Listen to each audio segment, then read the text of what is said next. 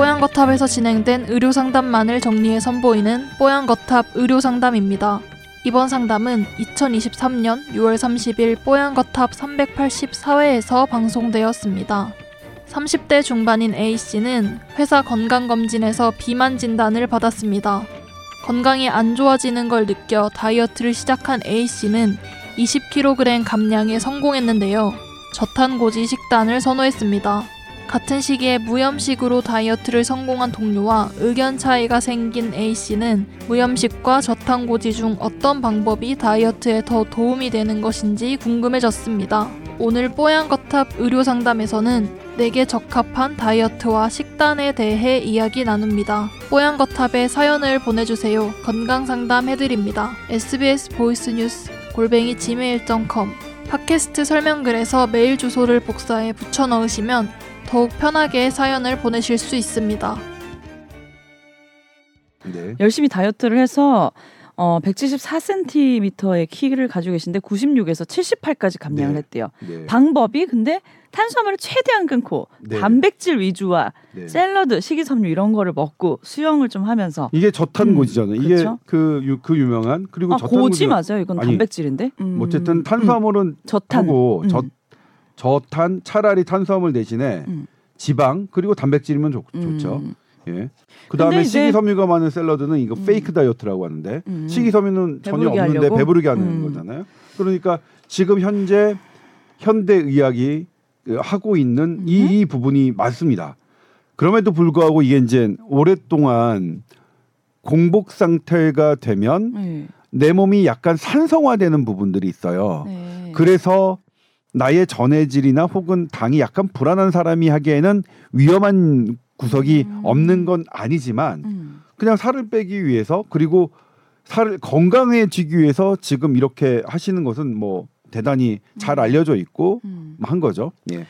근데 이제 다른 동료분도 똑같이 이제 체중 감량을 하셨는데 그분은 이제 다른 방법으로 뺐다. 네. 뭐냐면 이게 저염식으로 네. 그러니까 음식을 섭취하면서 했는데 자, 자기 본인과 다른 게 탄수화물은 꾸준히 섭취를 했다는 거예요. 네. 쌀, 보리, 뭐 쌈밥 이런 것도 많이 네. 드셨대요. 네. 근데 본인은 소금에 대한 염분에 대한 신경을 쓴 적은 없었대요. 그러니까 둘 중에 탄수화물 줄이는 법, 염분 줄이는 법 중에 뭐가 진짜 더 나은 제대로 된 다, 두 다이어트 번째 방법이냐? 무염식은 네. 무염식은 좀 어떻게 설명하냐면 음. 우리가 이제 실제로 살이 빠지는 것 중에서 음. 내가 이제 두 시간을 뛰었더니 1kg가 빠졌어. 음. 그러면 그거 안 믿어요. 살이 빠졌다고 생각하지 않습니다. 물이 수분. 빠진 거예요. 음. 그래서 우리가 저염식으로 인한 어 수분의 이런 이 빠지는 것을 살이 빠진다고 볼 수 있을까라는 음. 의문이 있는데 네. 다만 그런 측면이 있는 것 같아요. 소금 그렇다면 소금이 살찌는 음식이어야 되잖아요. 음. 근데 우리 소금 살찌는 음식이라고 지금 누가 했나요? 의대 교과서에 나와 있나요? 그러니까 이거는 음. 교과서 외의 방식이에요. 교과서 외의 방식이고 어. 예를 들면 소금이 칼로리가 있다라는 새로운 학설이 생겨야 되는 거예요. 음. 그러니까 말도 안 되는 거죠. 진짜요? 네. 근데 선- 그때 생각해 본 게 뭐냐면 음식을 싱겁게 하면 맛이 없으니까 그래서 덜 먹는 거 아닐까?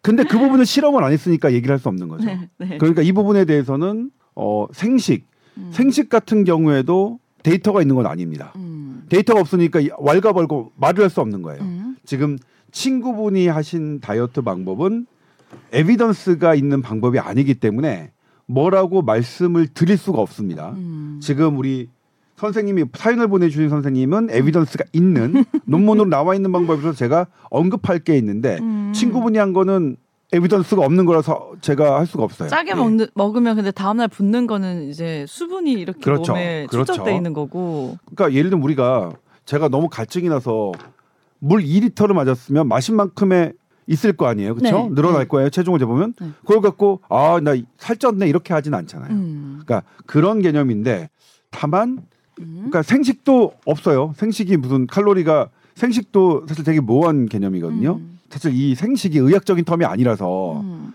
없어서 뭐 커멘트할 부분이 없는 거예요. 그러니까 왜냐면 나와 있는 부분이 없기 때문에 음. 다만 뭐 본인이 살이 많이 빠졌다. 음. 그리고 다른 뭐 컨디션이 좋아졌다. 그러면 본인 말대로 하시는 거죠. 그다음에 여기서 이제 보면 네.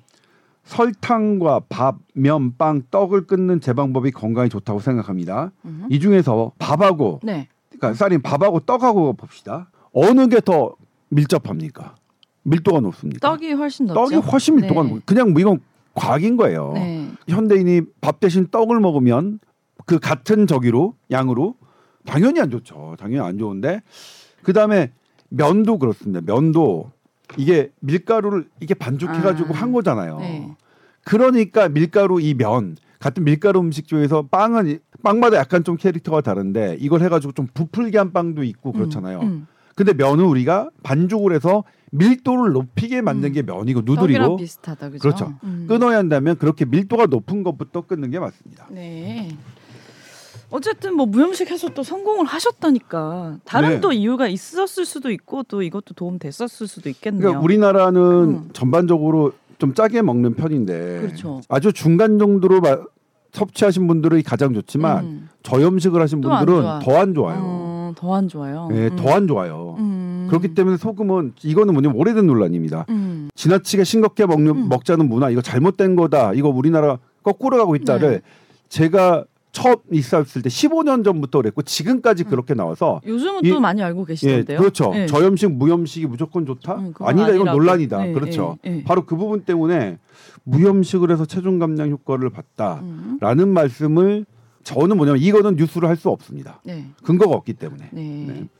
알겠습니다. 어쨌든 다이어트 성공하신 건 너무너무 부러워요. 축하드립니다.